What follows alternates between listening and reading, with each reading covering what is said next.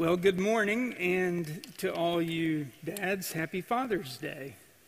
This is going to be a great day. I recently read about a group of guys that uh, posted on Craigslist a, a request for a generic dad to come to their party and barbecue hamburgers and hot dogs. And they, the ad listed several, like, dad activities that the guy needed to be proficient in. Among them, grilling hamburgers and hot dogs. They wanted him to refer to everybody at the party as big guy, chief, sport, champ, you know, etc. Uh, he needed to talk about dad things like lawnmowers and building decks and Jimmy Buffett. Apparently, that's a dad thing additional requirements, they, they ask for 18 years' experience as a father and at least 10 years of grilling experience, and they preferred the name Bill, Randy, or Dave. Now, the ad went viral, and they were interviewed, and in that interview, they said, Well, has, has anything changed? Have you figured anything else? They said, Well, actually, yeah, we would like for Bill Murray to be the one. I mean, uh, his name's Bill, so I guess that makes sense. But that ad got me thinking. If you advertised for a father, what, what characteristics would be important to you? Would you order up a grill master? Would, would, would you want him to tell bad dad jokes and call people by silly names?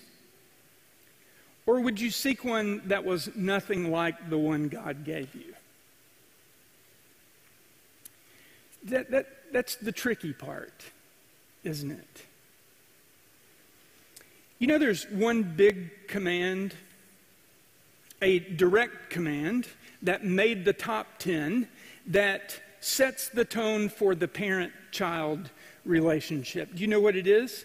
It's Exodus chapter 20, verse 12. Here's, here's what it says Honor your father and mother, so that you may live long in the land the Lord your God is giving you.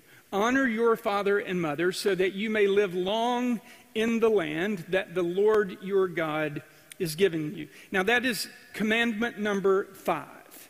And I don't know if you've thought about how the commands work, but the first four give us the principles for loving God with all our heart, all our soul, all our mind, and all our strength. The next six provide for us the fundamentals of how we love others as we love ourselves. The first of those six essentially says, Children, honor your father, and God will bless you. Now, I'm, I'm not totally comfortable like disagreeing with God. But if you think about it, this is pretty surprising that in the primary verse in Scripture that deals with the parent child relationship, or should I say child parent relationship, that God puts the onus on the kids to get it right. Have you thought about that? Now, it's true that that verse was handed down in a very different time. Our kid centric view of parenting is drastically different from their patriarchal society. That's all true. But this is one of the Big Ten, and it is timeless. So, so what's going on here? I, I think there are two things that we need to pay attention to. First, he is talking to sons and daughters. And this verse means exactly what it says. Children, no matter their age, are to honor their fathers and mothers. Now, this word honor, I did some search to be sure, like, does it mean what we think it does? And it's the word kabod in Hebrew, and it means to enrich something or give weight to. It, it's giving someone something that they do not have. We honor our fathers and mothers to be a blessing to them, conferring on them respect they do not have and maybe even do not deserve. That, that's what we have to see. Honoring our parents is what we are commanded to do. Now, if we pull back from that a moment, we need to recognize this. This is a nod to the fact that while we can't control our circumstances, we are accountable before God to how we respond to our circumstances. Now, this opens up a host of questions for, for some who have struggled with their parents. And, and I understand that. And it's beyond the scope of our talk today to deal with all of those things. But I would say that we need to understand the command. And if it is a struggle to honor your father and mother, then you need to pray through it. Ask God for wisdom because we can't negate his instructions. So, first, that command obviously says what it says. Second, the implication of this command is that parents are intimately involved in that process. Parents have some responsibility here. While the choice to honor is ultimately with the child, parents should live in such a way that it's an easy choice for the child to make. Parents, if you love your children, then you should strive to be the kind of person that makes that command a joy to follow. See, to live an honorable life with and before your kids is a privilege and responsibility of every adult that has been graced with the sacred gift of a child.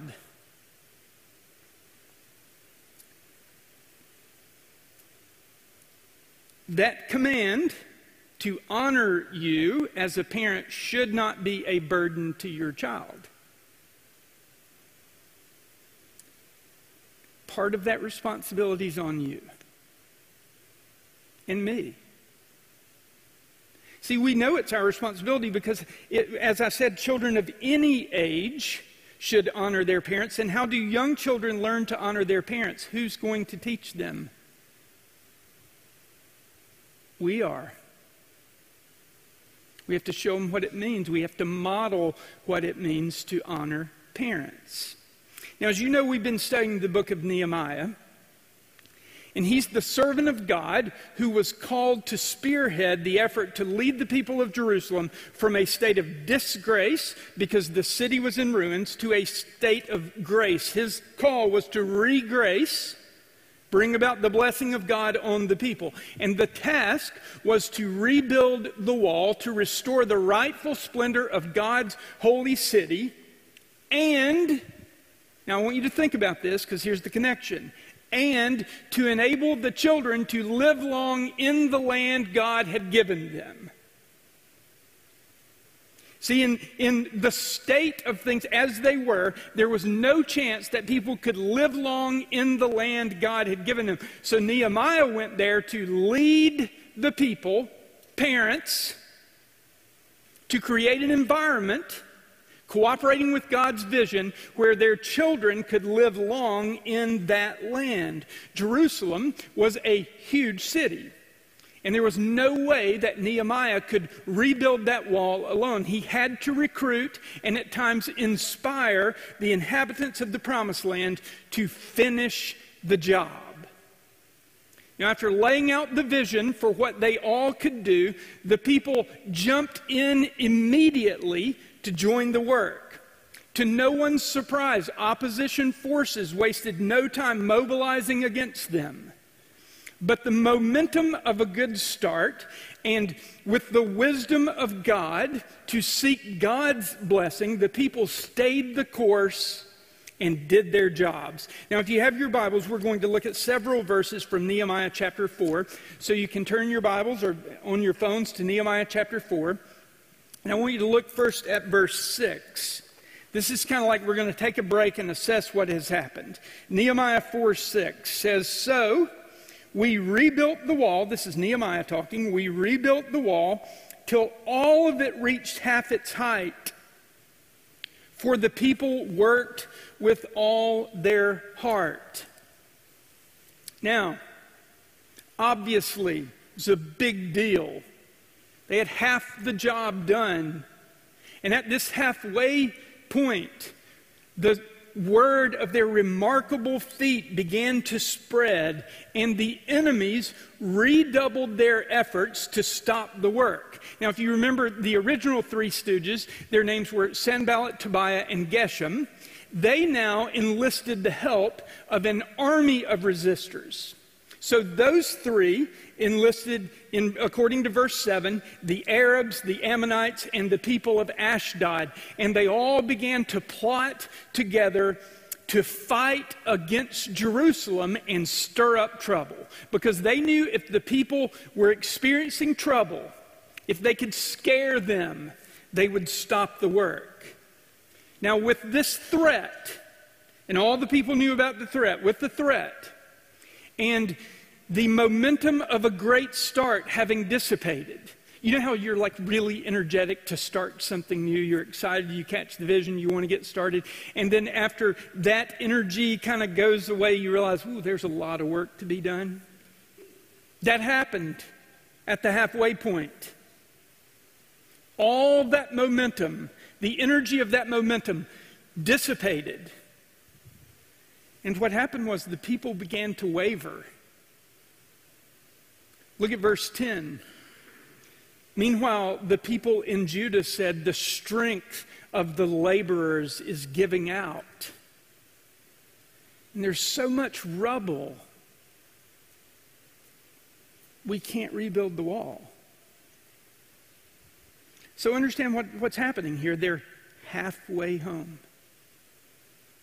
They're like right there, all around the whole wall up to half its height.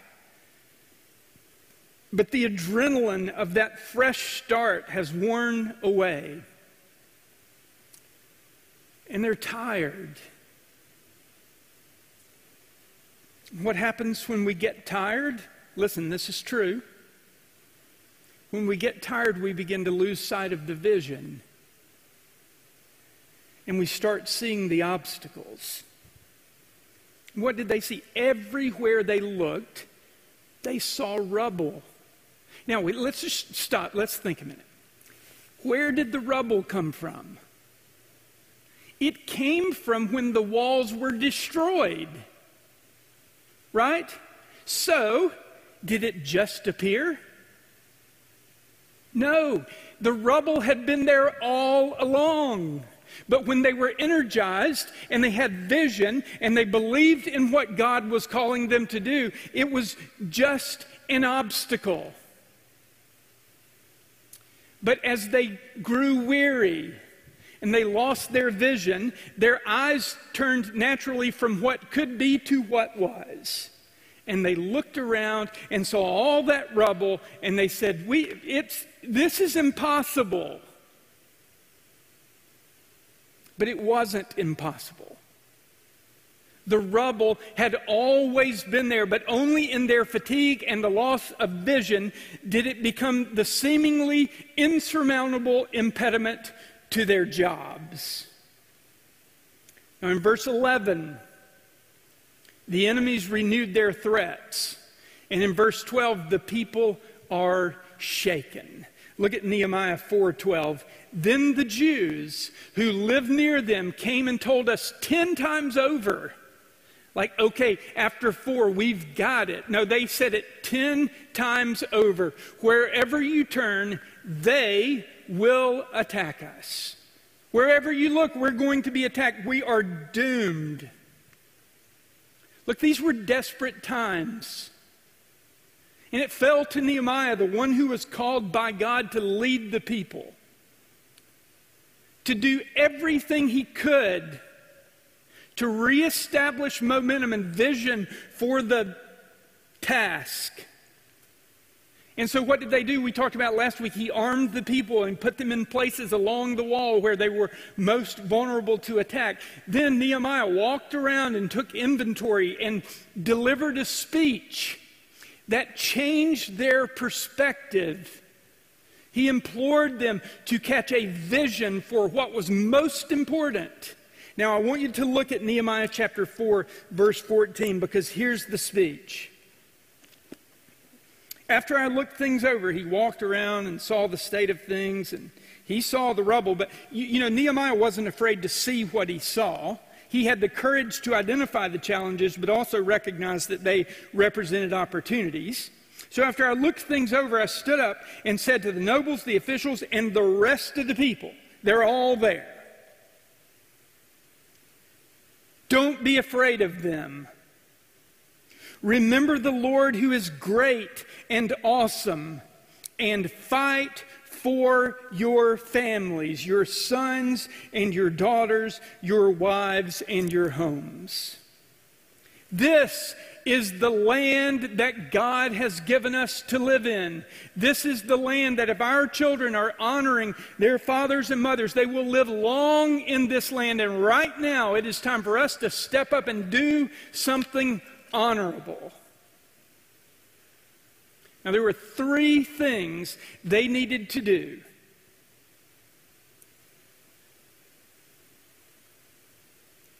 To equip their kids, their children, their families, to honor them. What were they? Don't be afraid. Remember the Lord and fight for your families. That was it.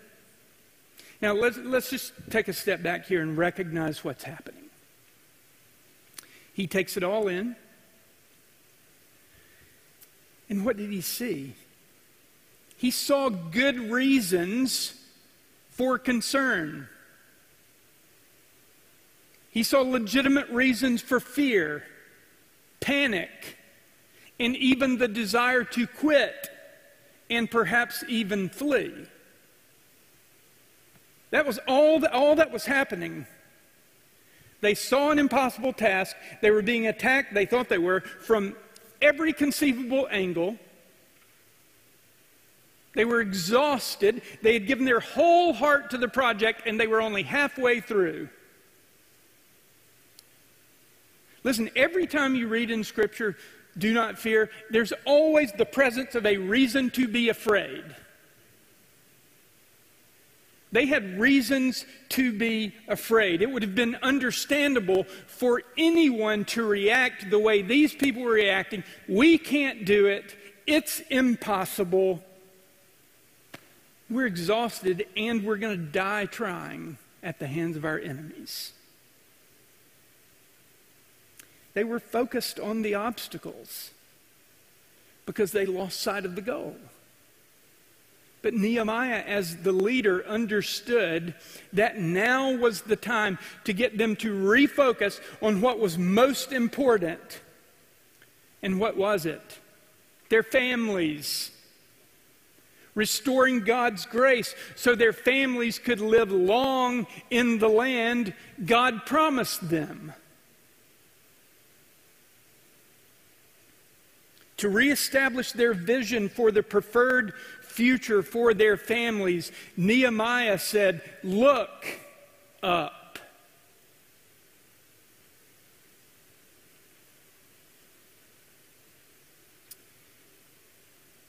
God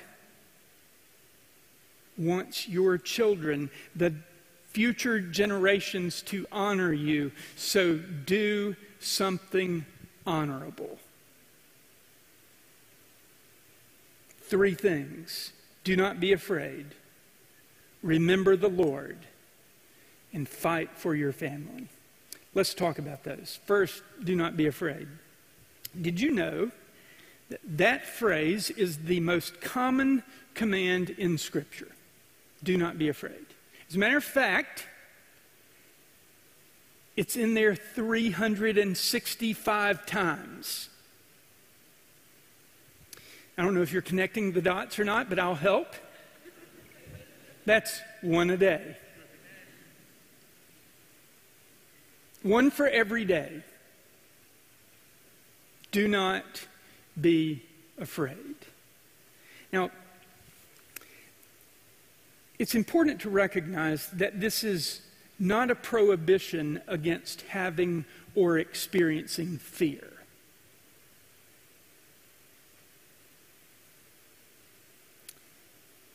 As a matter of fact,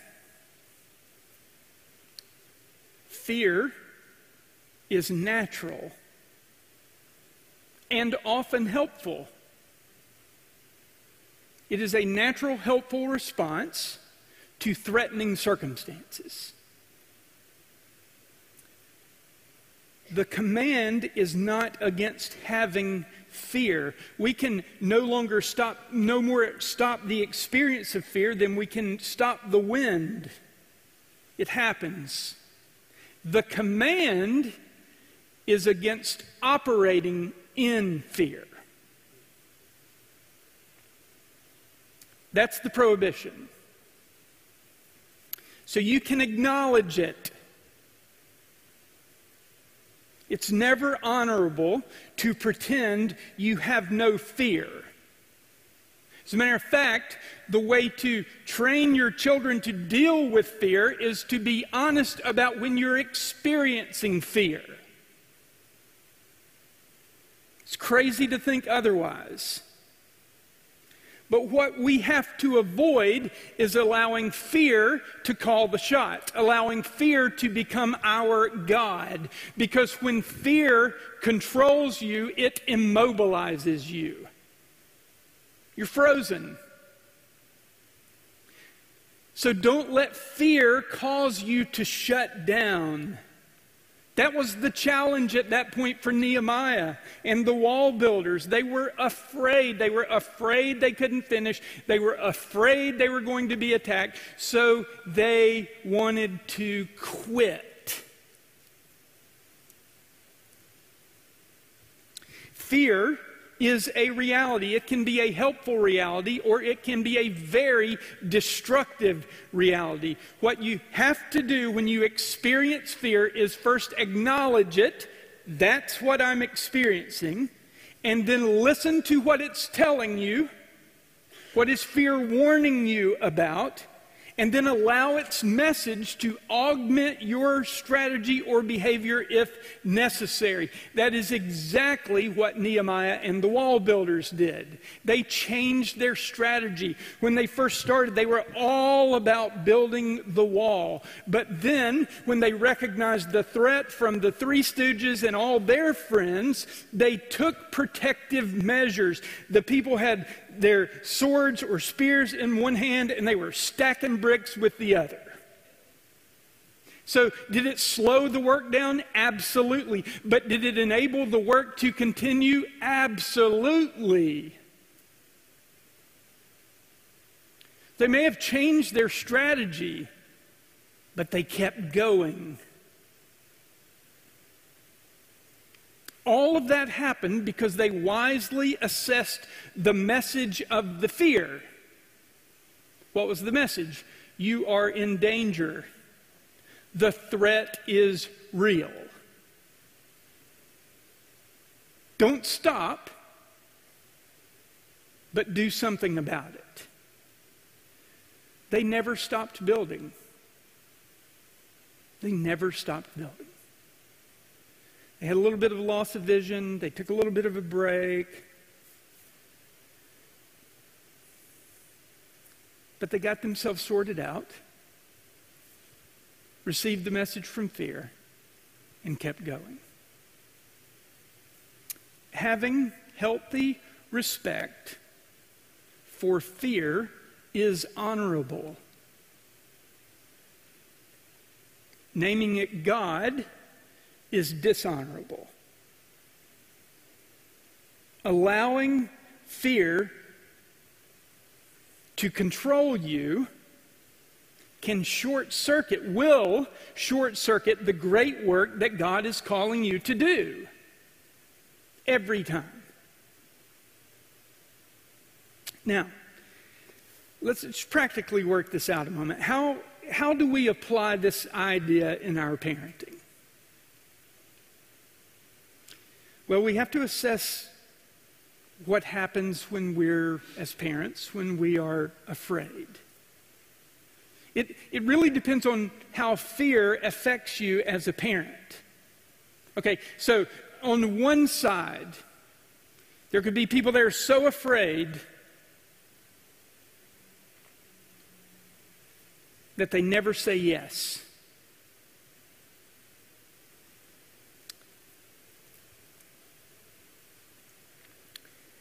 There are times where you should allow your children to take some risks that will expose them to hardships that will make them stronger. Okay? Don't be so afraid that you say no to everything. Sometimes you trust God, you trust your child, and you say yes, even in the presence of fear. Now, on the other hand, there are parents who are always afraid to say no. Now, what's driving that? They don't want their children to be angry with them or not to be their friends. So, in fear, their children get to do whatever they want to do. That isn't honorable either. It certainly doesn't help the child understand how the world works or their place in the world. So, what's the point? Figure out what fear does to you. Does it make you want to shelter and say no to everything? Or does it cause you to fear losing your child and say you say yes to everything, which will almost guarantee that you lose them?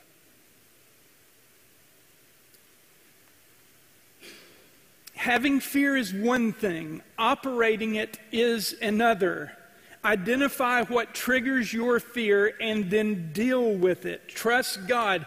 Keep parenting. For the people of Jerusalem, that meant they had to trust God and keep building in spite of their fear.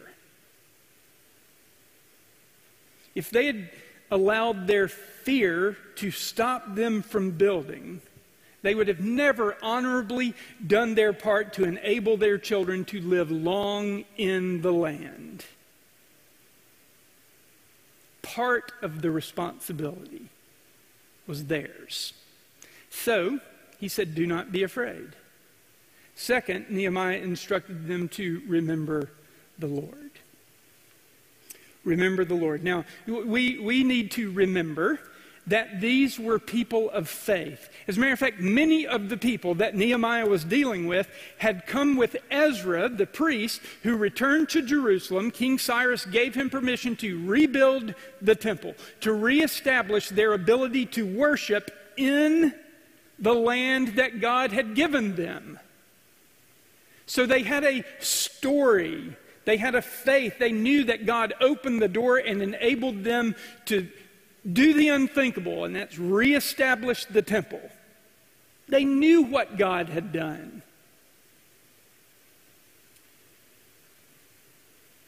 Some of the Jews had been there before Ezra returned.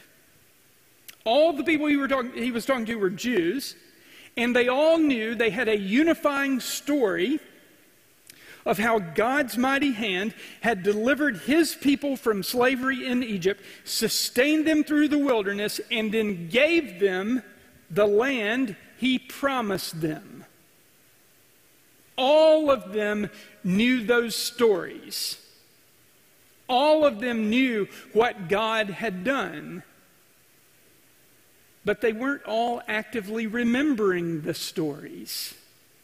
They weren't all remembering the Lord. They weren't remembering that the God of their past was the God of their present.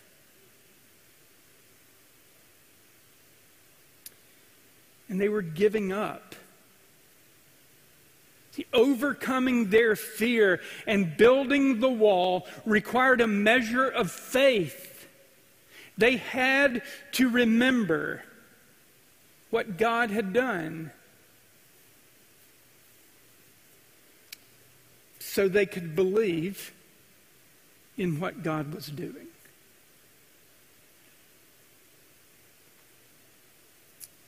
And that God would do it again. Now, as parents, the honorable choice is to stand firmly in the faith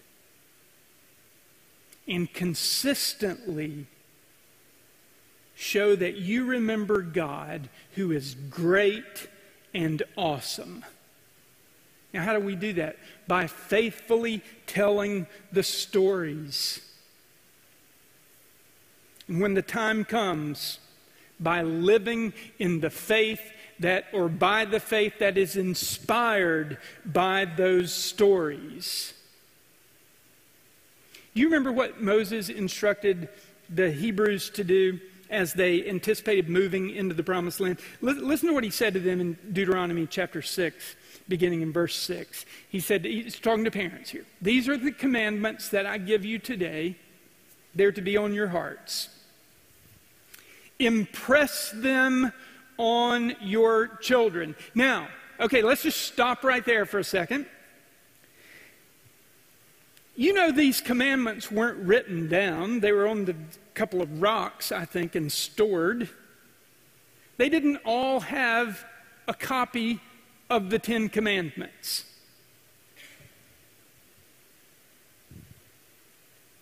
They didn't. Yet, the charge was to impress them on their children. Can you do that if you don't have a copy? Yeah, if you know them.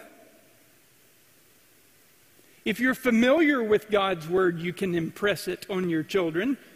Look what he said. Talk about them when you sit at home and when you walk along the road, when you lie down and when you get up.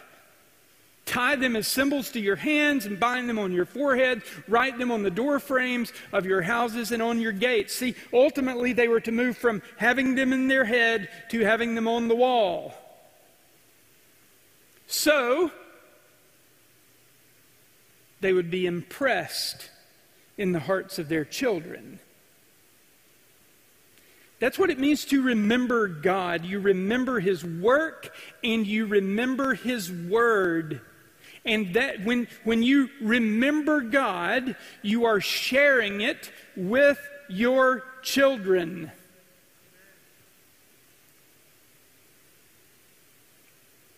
That's what it means.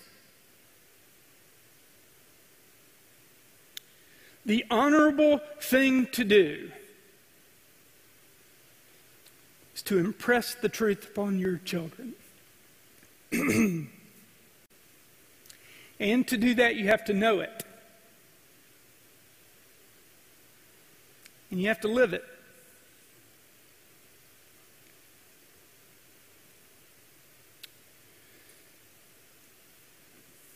Now, none of us are perfect, but all of us should embrace the vision of living, teaching, impressing the Lord in the hearts of our children. Remember the Lord. Parents,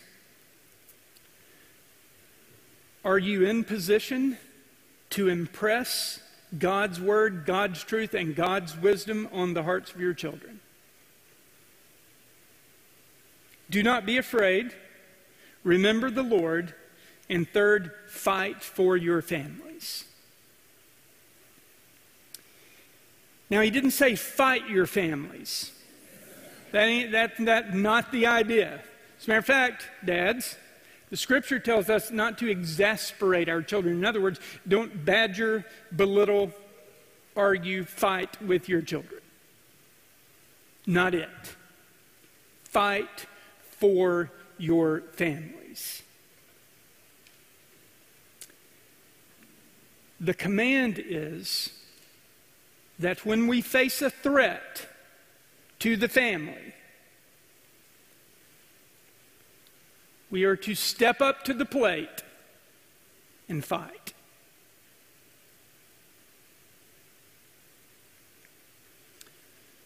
With all our heart, soul, mind, and strength. You know how the people started out rebuilding the wall? What to say? They built with all their heart. They were fighting for their families. Listen, there are forces that are seeking to destroy the family just as much today as they were then.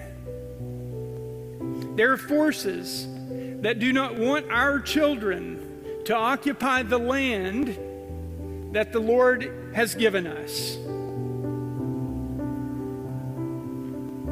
And we have to fight for the preservation of the family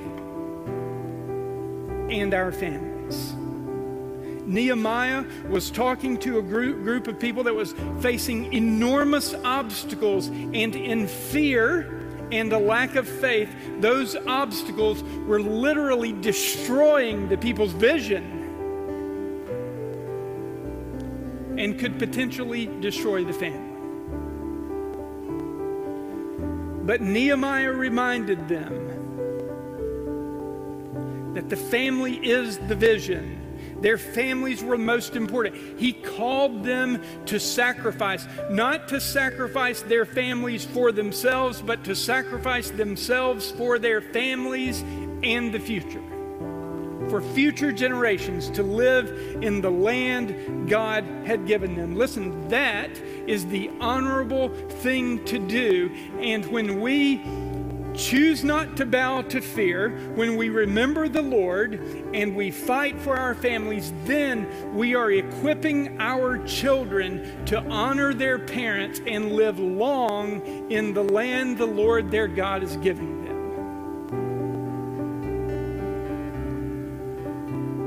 Parents, listen. Do not fear. Now, what did I say a few moments ago? Every time you hear that, you know there's the presence of things to be afraid of.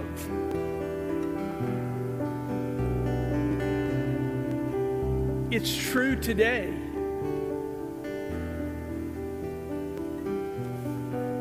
It's crazy out there and getting crazier.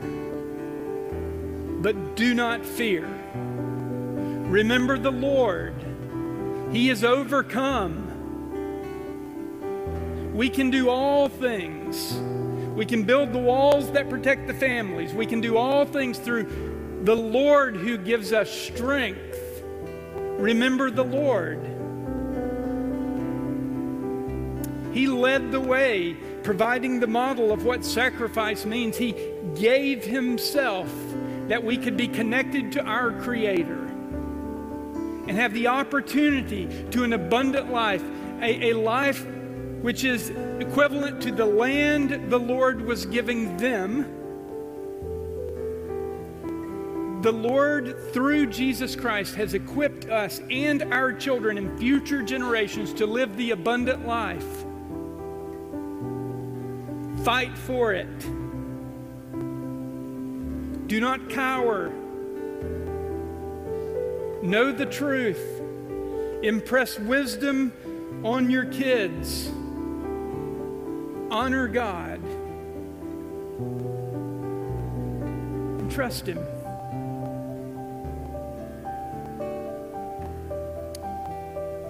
It begins with faith in the one who has overcome.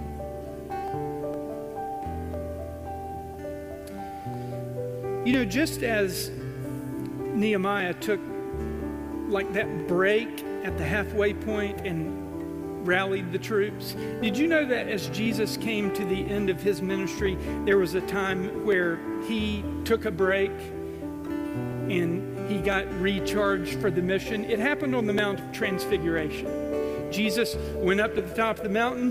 There he was, the glory of God came upon him. The disciples saw, oh, okay, this is, this is divinity. Why was he there? Because in that moment, God actually sent Moses and Elijah to talk with him. Why? Because Jesus was anxious, fearful about what was going to happen. And they encouraged him in that meeting to finish the task, to stay the course, to sacrifice himself for the forgiveness of our sins and the hope of eternal life in the land that God has prepared for us. Listen, placing your faith in Jesus, who suffered and died for the forgiveness of our sins, that's where all of this begins. That's where a life of meaning and hope begins. It's where we establish honor. And when we live honorably, we are equipping the next generation our families to know the blessing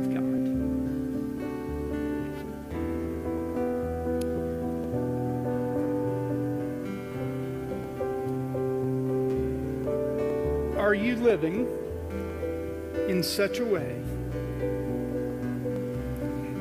that your children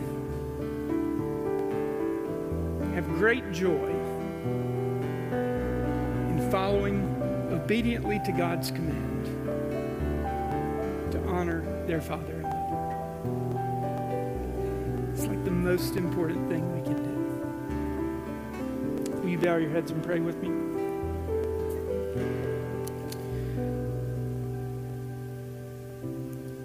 Father, we're, we're so thankful for the opportunity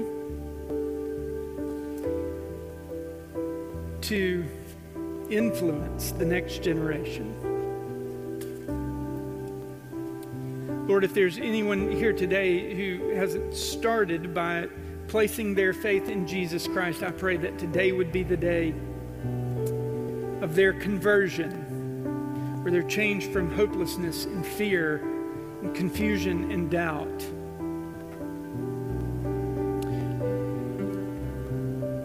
To victory. We're thankful for Jesus' sacrifice. And I pray for those who need to place their faith in Him that today would be the day. And Lord, for those of us who know you, pray that you would give us the wisdom and the ability to live honorably. For your glory and for the sake of the next generation. In Christ's name I pray.